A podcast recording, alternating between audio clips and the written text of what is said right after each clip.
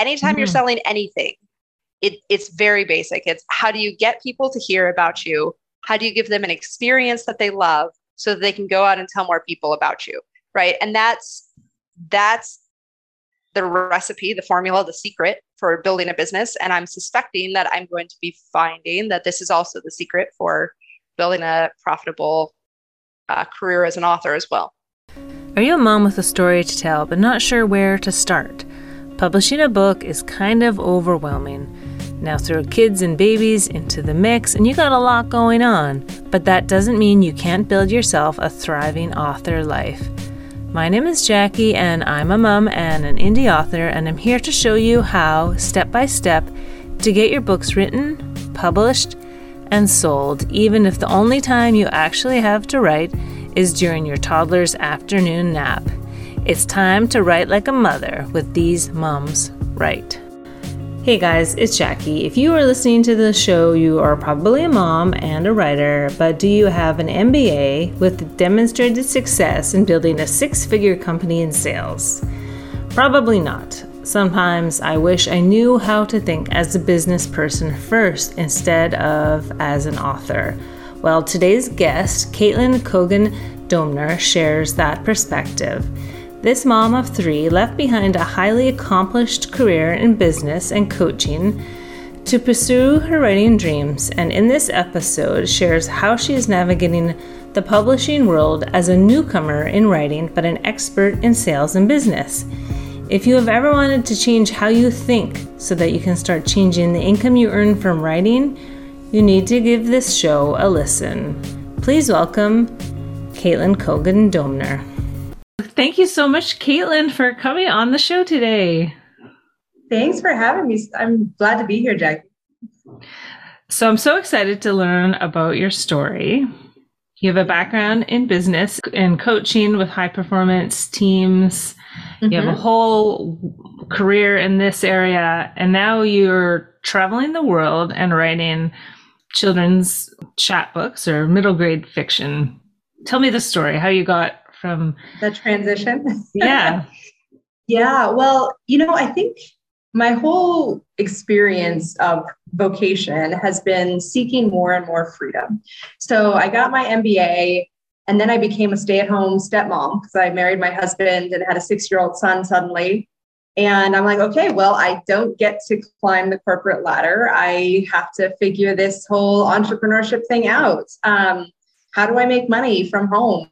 And so I tried a whole bunch of entrepreneurial endeavors and failed miserably at most of them uh, until I started, I partnered with a gentleman, Nate, and we started building sales teams. And that really took off. We kind of hit a sweet spot in the market. And, and so he went on to build his own marketing agency. And I, I continued to run virtual coaching sales. And the company builds sales engines for coaches and consultants. So I had no experience selling, no experience marketing. I didn't know the first thing about anything when it came to building a business, um, except for a graduate degree, which was not particularly helpful when running a business. And and then instead, we I, I was like, okay, now I need to grow, and I was really committed to bringing my husband home. So he was working like 80 hour weeks at Verizon Wireless in the retail, uh, working every holiday and I was like, you know what, that's not the life I want. So uh, got virtual coaching sales really successful. We were doing uh, multiple high six figures every year. Um, and he was able to come home. And it just, it got to this point where I realized, you know, I've been so afraid of being the starving artist. Because remember, I went to school, my undergrad was an English major. I've always enjoyed writing. I've always enjoyed painting. I've always enjoyed the arts, but it never felt safe. I never felt like I could do them because I had to make money. I had to be the breadwinner and all those pieces. And it finally got to the point where I was like, okay, I, I no longer have an excuse to put this off. Right. I've been so afraid of being the starving artist that I've starved my artist's heart. And I was I was just coming up empty and burnt out. And I was like, you know what? We need to make space for this. Um, and one of the shifts that really helped, I did some coaching work around this idea that, man, I'm never going to be as successful as an author as I am in my business career. And it was so helpful. My coach was like, Who says that? Right? Like, what, one of the very few female billionaires is an author of children's fiction, right? Um, J.K. Rowling. And and then it made me look at uh, all the other areas of my life. And she's like, what if you just simply took all of those skills that you've learned of marketing and sales and business building and applied it to the publishing world? Now, it turns out that is not as direct a path as it sounds. um, but it was just it was affirming to me that if I trust my heart and follow my intuition and commit to creating, like to mastering a new craft, right? Writing takes work to improve it and get feedback and be really intentional about the rewriting process as much as the writing process. Um, and I'm committed to becoming good as better and better as a writer. But I'm also committed to learning the craft of being a profitable author, right? I really want to master those skills as well, which is how do I get people to know about my book, to be interested in my book, to uh, have a series instead of a standalone book. Um, so really just trying to think about my art strategically and see if see if there's a way to combine those two pieces. Hmm. Wow. And and and so also in the mix is now you're traveling the world with um, your three children? Yeah, just that. um, yeah, so part of that search for freedom uh, eventually led Michael and I, as we were building our company, we asked ourselves, like, what are we doing this all for? What's the point? And for both of us, travel was, it was like the number one thing that came up for both of us. And instead of saying, okay, well, we're going to build our business and then sell our business. And then when we retire, we'll get to travel the world, which is usually the way of it. Uh, we kind of said, well, what would it look like? We, w- we've been virtual for 10 years. Um, what would it look like to homeschool the kids and do our work online? And and it took us a couple of years to get the business to the place where it could survive without that kind of daily minute by minute attention, building te- teams, building systems. Um, but then, yeah, we just made the decision we were going to do it. So we set the date July 1st, 2021. And we set that probably in 2020. Like, no, no, no, 2019, because we really, we had spent a couple of years planning for this. So when COVID hit, we had to make some hard decisions like, do we stay? Do we go? For us, we decided to get the vaccine because it was easier to travel with it than without it and uh, and hit the road. And basically wherever people will let us come, we are going. So we started with like a six week road trip across the US because we realized our kids haven't seen their home country. So that's not great. so we went from Los Angeles to Yellowstone over to Washington, D.C., and down to Miami and kind of gave them a panoramic view of the US. Then we went south to Mexico, Belize, Guatemala, Ecuador, Paraguay. And now we've been in Argentina for two months because nobody else will let us in. So so we're waiting, uh, and then we'll probably head home for a couple of months, and then looks like we'll be heading over to Asia and um, spending some time in either the Philippines or Thailand is the next stop for the spring. Wow. So you've really been able to construct your business in a way that's given you this uh, freedom for mobility freedom. Yep. Wow, wow that's amazing on itself. And, then how is the another big piece you wanted was the creative freedom to have time to write and to develop the skills in becoming a, a profitable author. So how is how has all that been going? Yeah, that is an ongoing journey. Um, it's never as fast as I think it should go, right? And I'm sure we all relate to that. Uh, whether we're at home trying to balance kids with writing or traveling and trying to balance building a business with writing. But um, there, yeah, I think, huh, so I'm learning every single day new things. For example, I just signed up for I don't know, some guy's Facebook ad course. I could go into my email account and tell you his name, but somebody was like, you have to go through this challenge. It's like a five day challenge. I was like, okay, let's try it. Um, and I found some really great uh, author friends that, like one in particular, she's, she she's publishing a trilogy and she's like two months ahead of me. But she has the same mind. She's an entrepreneur, becoming an author, and we were both committed to figuring out the mechanics of marketing a book as opposed to just writing a book. And so she's been invaluable. Amy Walker, if you see her, give her some love. She's amazing. But uh, she's been introducing me to places like 20 books to 50K is another one. And then where Jackie, you and I met with the Moms Who Write group, like just fantastic support systems online. And realizing like just normalizing this whole author journey and recognize that the ups and the downs are all the same. One person just posted their their annual revenue uh, from Kindle, and it was like in the two million dollars mark. And they're like, I wrote forty books, and it took me four years, but now we're making $2 million a year. And I was like, oh, wow, like this is a thing. Like I could actually make more money as an author if I stick with it. Right. And that's, I've got one book down, I've got five more in the series uh, to go. But then I realized, okay, then it's just the next series, right? It's just how do you continue to publish? Because I'm getting the sense if you're self published, pro like a pro being prolific prolific, there we go, spit that word out. Prolific is the key to being profitable.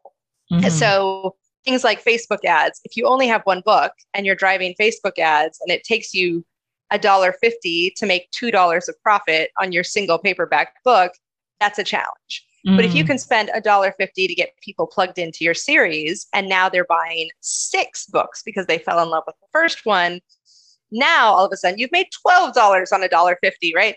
And so it just kind of helps me understand the mechanics of like, ah, so everything gets easier at scale. Um, mm-hmm. And it's worth buying a customer when you can have them buy lots of stuff that you're doing. Whereas in the business world, we would pump out nonfiction as like business cards. And you didn't have to make money as a book because all you were doing was trying to sell coaching programs or whatever on the back end. So it's like, oh yeah, I'm a published author. Here's my book. If you like my ideas, let's work together. And mm-hmm. so you could mm-hmm. sell a five, ten, fifty thousand dollar package on the end, and you could absolutely lose money on this little book that you're publishing. So now having to wrap my mind around, okay, if I want to make $2 million and I'm making $2 of profit, I need to sell a million books, right? yeah. it is so much harder than if I'm selling like a $20,000 program. And so just it's it's a completely different game with completely different rules and completely different objectives than the old game I was playing. But yeah, it's it's a fun. It's fun to learn a new game. My mind equals blown right now. I I, I had never even thought about it that way.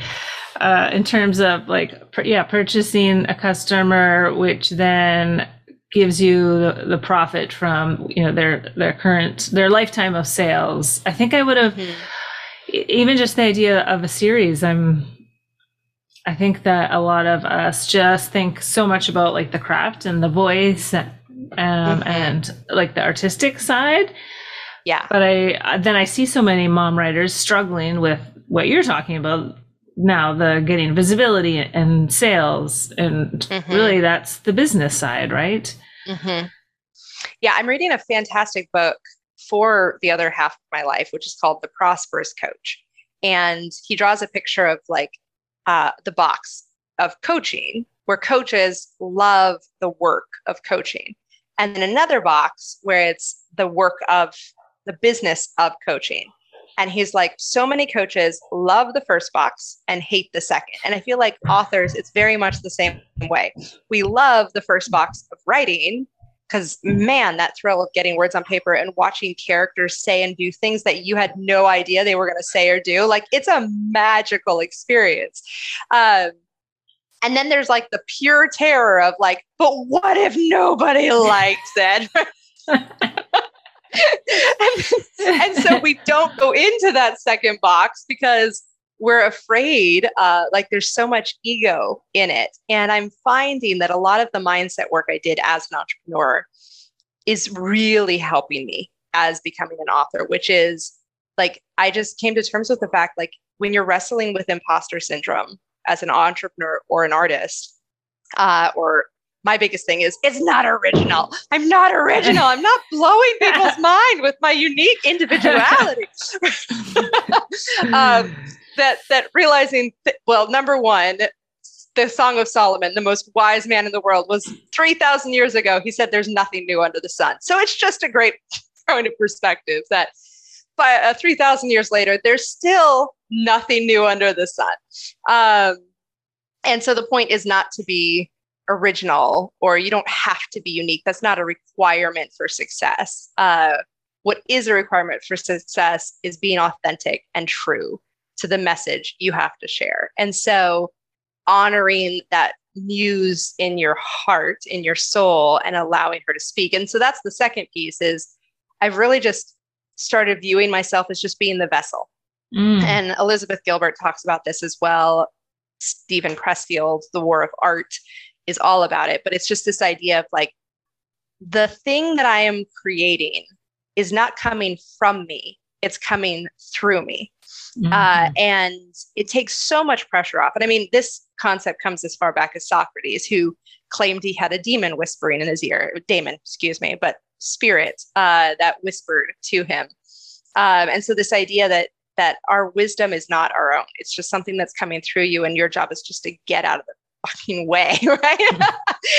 so, and so, from that perspective, it's how do we how do we honor that voice, say that voice, and then it birth it, right? Because my like realizing as a mom, we have this unique metaphor that we've all gone through where we gestated something that we're not entirely sure we're in control of. Like gestation is not a particularly active thing. We're like, yes, I'm making a human, but hmm. really you're just the holding space for the human to be made, right?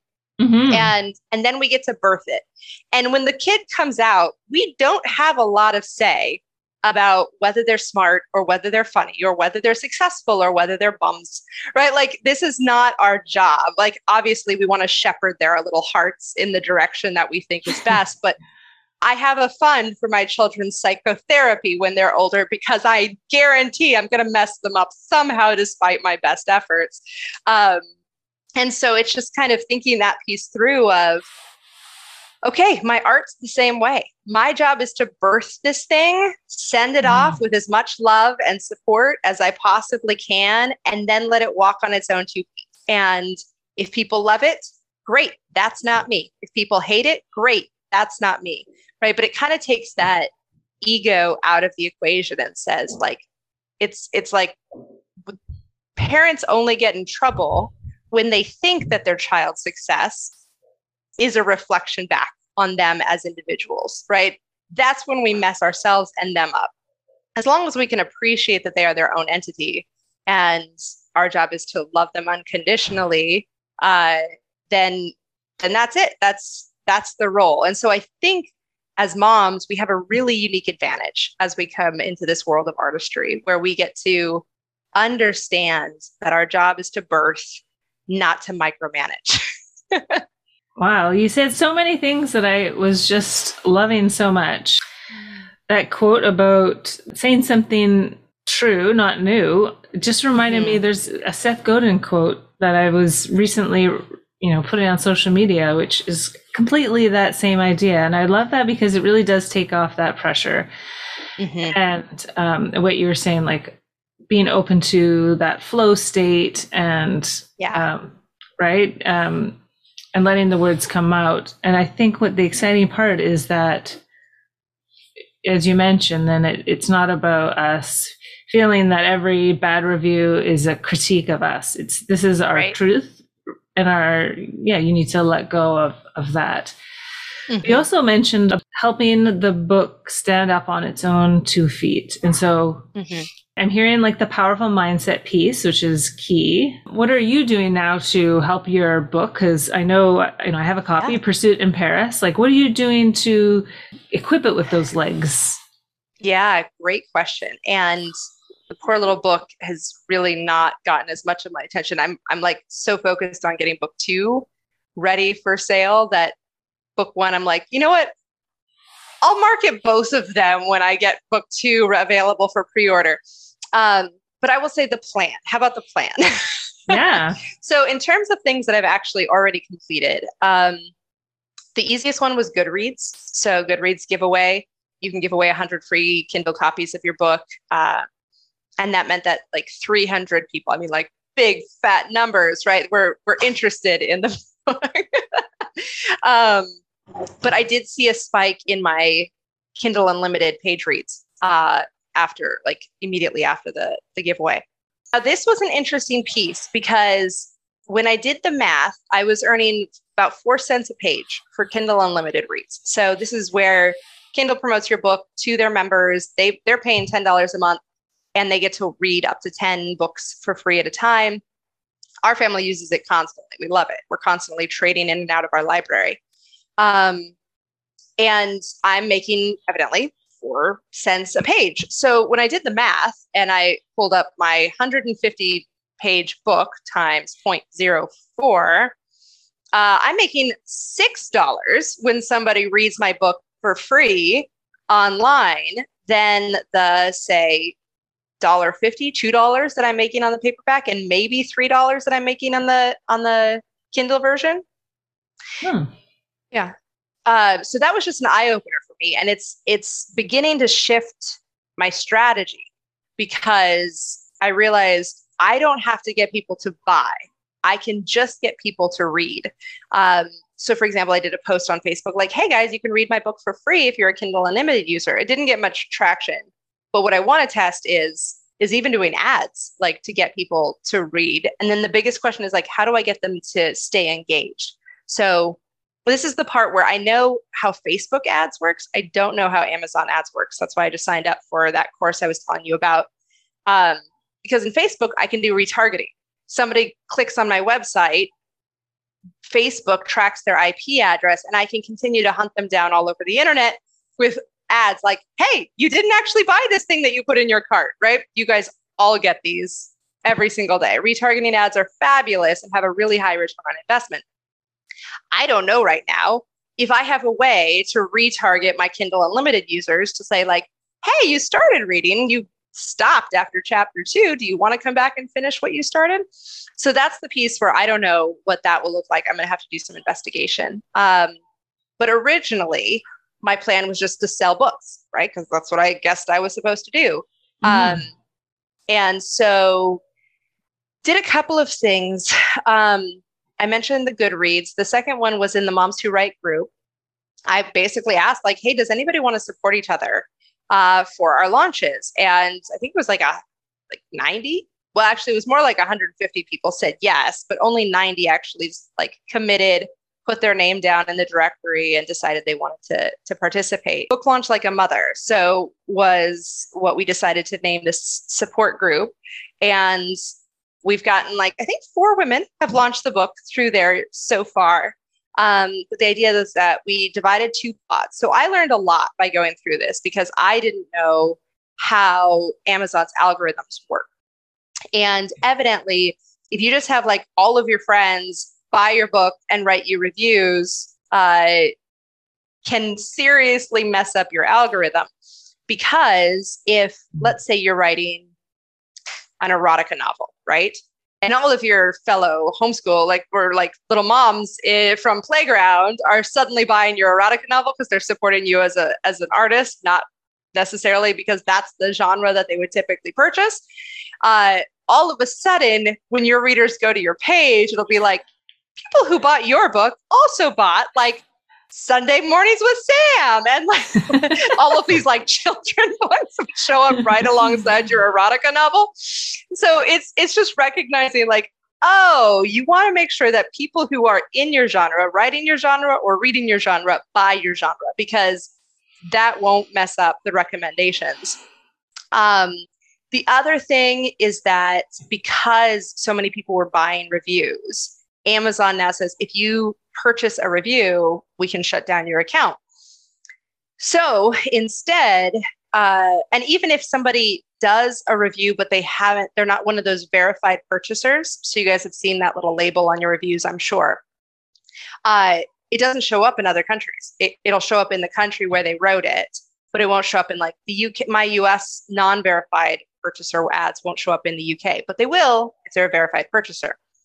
So, uh-huh. based uh-huh. on that feedback I got from the moms in the group, uh, we broke it into two pods and we said you have to buy the book or at least read it through Kindle Unlimited before you do the review. Uh, so, advanced reader copies, these ARCs that we send out, are really helpful for things like reviews uh, on blogs, podcasts, things like that. And that's where I plan on using them here. And I'll get to the future strategies in a second. Um, but they're less helpful for Amazon specific reviews because that's where they want actual customers to write about it.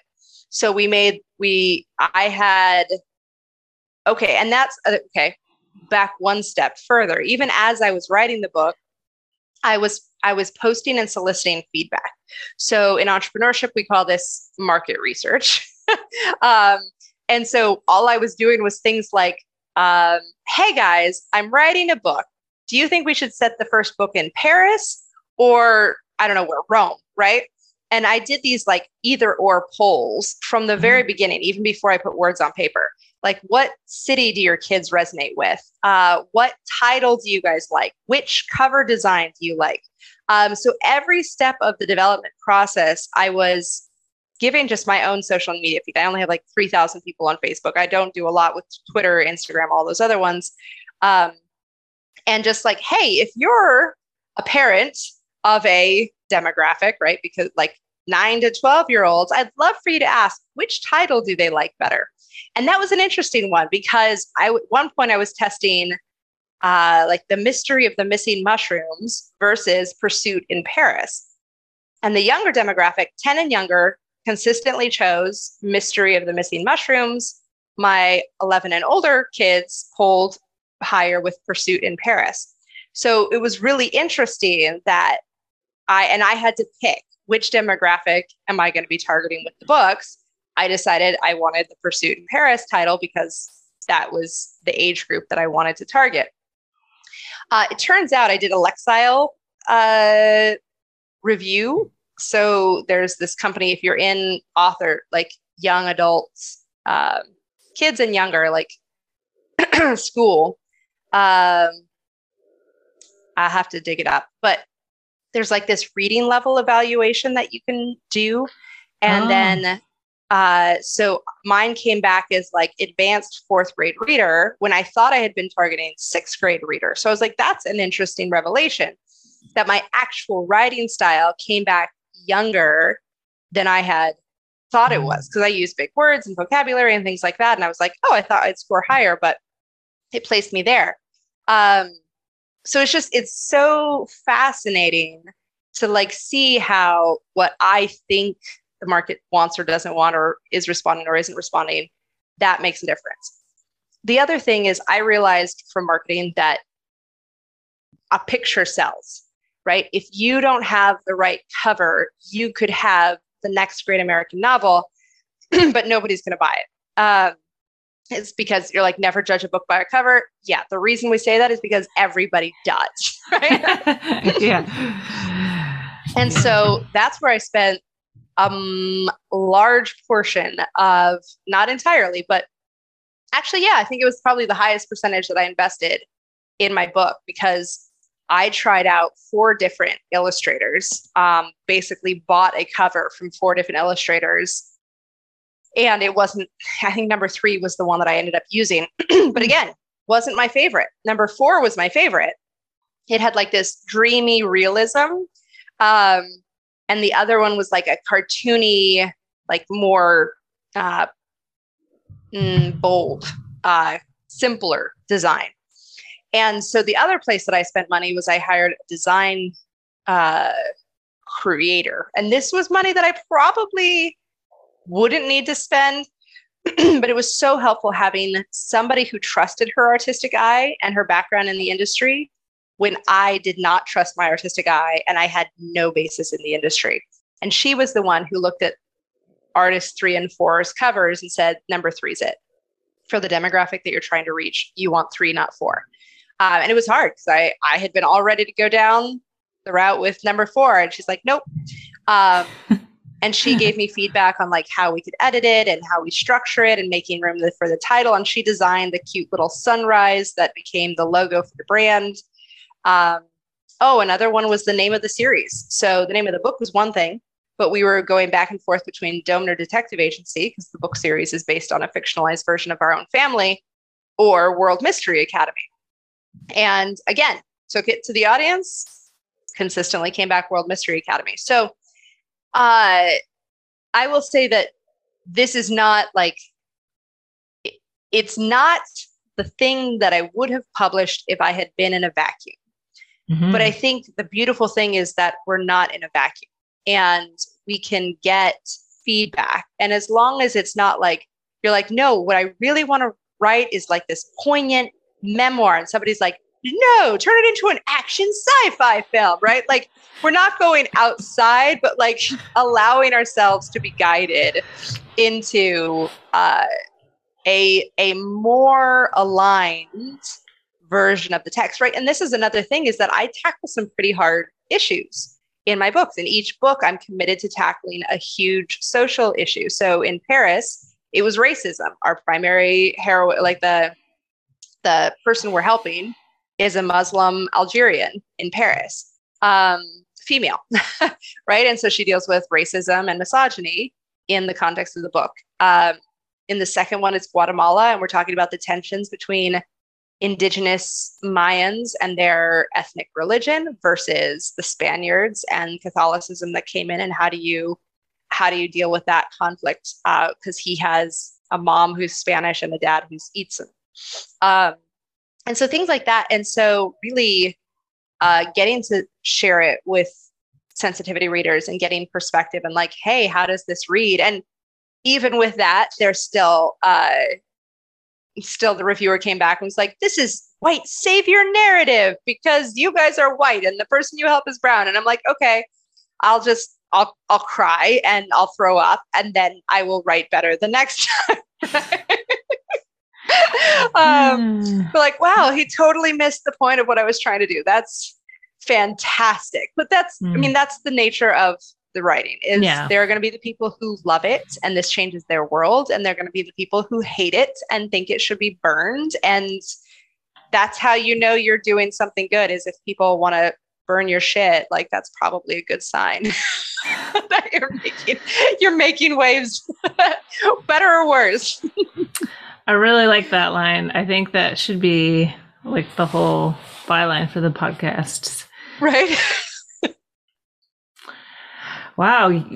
Well, I'm just so impressed because I've heard this tension come up about writing to market, but I feel mm-hmm. and writers' reluctance to do that, whereas um, others really, you know, want to but aren't sure how. And I feel like that what you're talking about is very doable. I mean, you're you're you're just getting feedback from your market at every step along the way, and getting feedback from also industry experts. I mean, my title or my cover, I'm just like, what was I thinking for my my self published novel? Like, I just went off the deep end. I was like, I'm going to take my own photo. I got a photographer to and a, like a makeup artist and like a model to do like this look because mine was set in Tokyo. So I wanted to have like this Japanese beauty aesthetic, but like uh-huh. it was just like me. I feel like I was just wanting to be like in the director's chair shouting at people. Like that's really what it was about. Yeah. Because I didn't check in at all with anyone about does this scream like fashion industry for you know 14 year olds you know what i mean mm-hmm. so that is such a great reminder to really know your audience and to really check in with them in these ways mm-hmm. that are are you know th- woven throughout your process mm-hmm. Wow and beta readers was so helpful so i did a first draft uh, i got a developmental editor she coached me through the second draft. I shared that with the beta readers. And then based on their feedback, I did third draft. And I think that's the hardest part is all growing up uh, through my entire career in academia, I could sit down the night before, whip out a 10 page paper, turn it in the next morning and get an A plus on it. Right. So it, it kind of, I trained myself to get by with the first skim. Mm. And as I read more about the craft of writing, I'm realizing like, oh no, this is not where you should be trying to get the quick A. Like, it's not about, like, I see people who are like, I write 10,000 words a day. And I'm like, holy crap, that is a lot of words every day. And I'm like, they can't all be good words, right? Like, so when you're doing words. that much volume, like the only saving grace is somebody's got to come back with a machete and cut half of those things out, right? Like that's the only way that that makes sense as as a as a strategy, in my opinion. Um, but yeah, I think it's having beta readers, having those sensitivity readers, having people in your life who can give you feedback, and ideally, like as unbiased as possible. And this is again where the ego gets in the way because we're like, I want to share it with people, but I only want to share it with people who love and adore it. and that's really important for the first run. But then it's like, oh, but if I want this to survive in the wider market, I have to have people that I actively solicit, like safe people, right? I'm not sending this to my mother for the first draft, like not a safe person in my life. yeah. I will send it to her when I think it's fantastic and I actively want somebody to poke holes in this thing and like kill it with some red pen. But that comes to like, it felt like I was building a relationship with my art, right? And I had mm-hmm. to get to know what it was and I had to trust it and I had to be okay with with letting it grow up a little bit, right? It's going from mm-hmm. art as an infant where my job is just to protect my own ego because because I can't handle it if somebody doesn't like my baby, right? To recognizing like, oh, you're a teenager, you got to learn how to make your own food, wash your own clothes, and clean up uh, after yourself, your own messes, because you're gonna be out on your own soon, right? And so that mm-hmm. that writing experience of first draft, second draft, third draft, fiftieth draft, right? It's it's figuring out when is it good enough to survive uh, in in hostile conditions. And so it's like working its way up. It's like acclimating it to, to criticism. You start with people mm-hmm. who already love and adore you and will tell you that everything you publish is fantastic. And then working your way to the people who hate everything and will always find a way to, to judge it. And like that's perfect. We need we need all of those people as our art grows up. But uh, knowing when it's the right season to invite that next level of critique, I think is important. Hmm. Yeah, I think this like awareness that you have, like it definitely took me going through the process of self-publishing and doing it all the wrong ways to then now looking back on it, like, oh, oh yeah, like I I, I see those things, but I definitely did not see them at the time. Mm-hmm. And I can only think that your background in marketing and um, coaching has helped you like see it in that way. It's like straight off the bat. That's impressive. Yeah, there's a great book that we had to read in business school called The E Myth Revisited by Michael Gerber. And he talks about the three different hats that you will wear as an entrepreneur there is the technician, there is the manager, and there is the entrepreneur. And the technician is the person who does the work. So a lot of entrepreneurs start their own plumbing company because they were plumbers for 15 years, right? And they're the technician. They know the work of plumbing. And then there's the entrepreneur. This is the visionary. They're the ones who see this grandiose vision. They want it. They they love taking risks. They've got a big picture of how this is going to change the world and see everything. Um, but you should not trust them with any details. Like that's that's not a good plan. They're going to drop every ball that you throw at them, right? And the middle man, the manager there in the middle is the person who kind of integrates the doing of the work with the vision of where you're going and says, ah, this is the day to day running of the business of plumbing, or in our case, writing. And so I think for authors, it's recognizing like figuring out what you want because some people, they just want to publish because it's self expression and they have to get it out of themselves. And I love them. And sure, like, don't, but like, that's that's a different goal than somebody who's like no i actually really want to become a profitable, and I'm not going to say successful because this person, if their definition of success is just writing it on paper and getting it out of me, fantastic. I suspect that sometimes there might be fear and laziness that is keeping us in that quadrant. Not not always, uh, right? The Bronte series sisters were notorious for keeping all of their stuff in house, right? Um, but like the entrepreneur says, like I know this could be huge, but it's the discipline of understanding the manager and the mechanics of growing growing your audience. I mean, like anytime mm-hmm. you're selling anything, it, it's very basic. It's how do you get people to hear about you? How do you give them an experience that they love so that they can go out and tell more people about you? Right. And that's that's the recipe, the formula, the secret for building a business. And I'm suspecting that I'm going to be finding that this is also the secret for building a profitable uh, career as an author as well. Wow, it's so exciting to see you at this stage because you are at that exploratory, like beginner mindset. And so I feel like you're really able to articulate so many things that um, people stumble across and often prevent them from moving forward. Um. Like I imagine checking back with you in, you know, five or 10 years, you know, you're going to be at that expert level. And so this is such a gift, I think, now to hear you identify those those blocks as someone coming you know from like laterally from another industry. And um you have like this fresh eyes but combined with like this expert background which i think is a really amazing combination hmm. thanks jackie appreciate it. yeah that. yeah no it's great um like uh, yeah you're you're just you're definitely articulating things that i've like struggled with but not um had the words to say what would your advice be to the Caitlin that started on this journey when you first put pen to paper with Pursuit in Paris?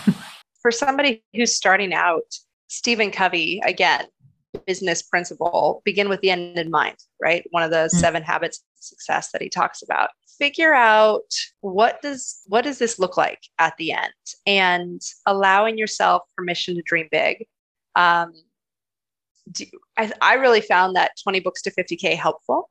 Um, and realizing, ah, this is possible. It's it's not going to be a short game. It's not going to be a one and done sort of situation. But when they were like, if you write 20 books, you'll make $50,000. I was like, oh boy, honey, this is not a good career move. Like, but then I see people who write 40 books and are making 2 million and I'm like, okay, it averages out. But just recognizing like if what you want to do is write professionally in the sense that you have enough money coming in from your royalties to pay for your expenses, right? And that that's a choice, but it's it's a goal that has to be reverse engineered. It's not going to happen accidentally or, or magically. We aren't going to just suddenly become J.K. Rowling uh, and we, I think that's the problem with hearing her story is like, yes, she got rejected by hundreds of publishers, but then she found Scholastic and she became a billionaire overnight. You're like, but you don't see like the decade before where she was just writing in her kitchen and talking to her kids and like trying to figure this out. And and you better believe Harry Potter is not the first story this woman has ever put on paper, right? So it's just recognizing that there's there is a, a story that has to be told in your own life. You're growing as this vocation that you choose and realizing like it's a commitment. Like nobody comes out of college and says, I'm going to get a job and I'm going to be making hundreds of thousands of dollars a year. It's like, no, I'm going to start at whoever will accept me because I don't have any experience. I don't have a name. I don't have a reputation. I barely have a CV. Um, and then it's like, okay, so in 10 years, if I consistently write 500 words a day and I study and I understand the principles of marketing and publishing, and I do things like Facebook ad courses and things like that, um, yeah, this could be extremely lucrative or at least sufficiently lucrative. Which brings you back to like, that's the whole point for me is building the life that you want to live, right? For you, it may not look like world travel, uh, traveling the world with your kids, but if you did, this would be a great way to go. Like, okay, in five years, I'm going to write 20 books and I'm going to figure out how to launch each of them successfully. And then when I'm on the road, all I have to do is podcasts to keep the engine running and bring in new readership um, and maybe publish some more books if I feel led. Like, but recognizing like, ah, you're going to invest the time to build the platform, the engine, that foundation mm-hmm. that is going to create the money, which is just choices. Money just gives you choices, right? But you get the choice of what you want that life to look like on the other side. So start with that vision and then reverse engineer what are the skills that I need to master and in what order in order to achieve that. Wow, that is beautiful. And I really like that you also included a metaphor in there of this platform because I think that makes it very tangible. Like thinking about writing not as, you know, a, a notebook in a cold room somewhere, but actually um, you're building a platform and it takes time and it mm-hmm. takes learning. And like you said, every opportunity, connection to get there, but it, it isn't fast. And so I think that is mm-hmm. really good Good and believing that your muse is worth it, right? Mm. I think a lot of women in general, moms especially, uh, perhaps because we give and give and give, and our lives tend to revolve around these small creatures we brought into the world.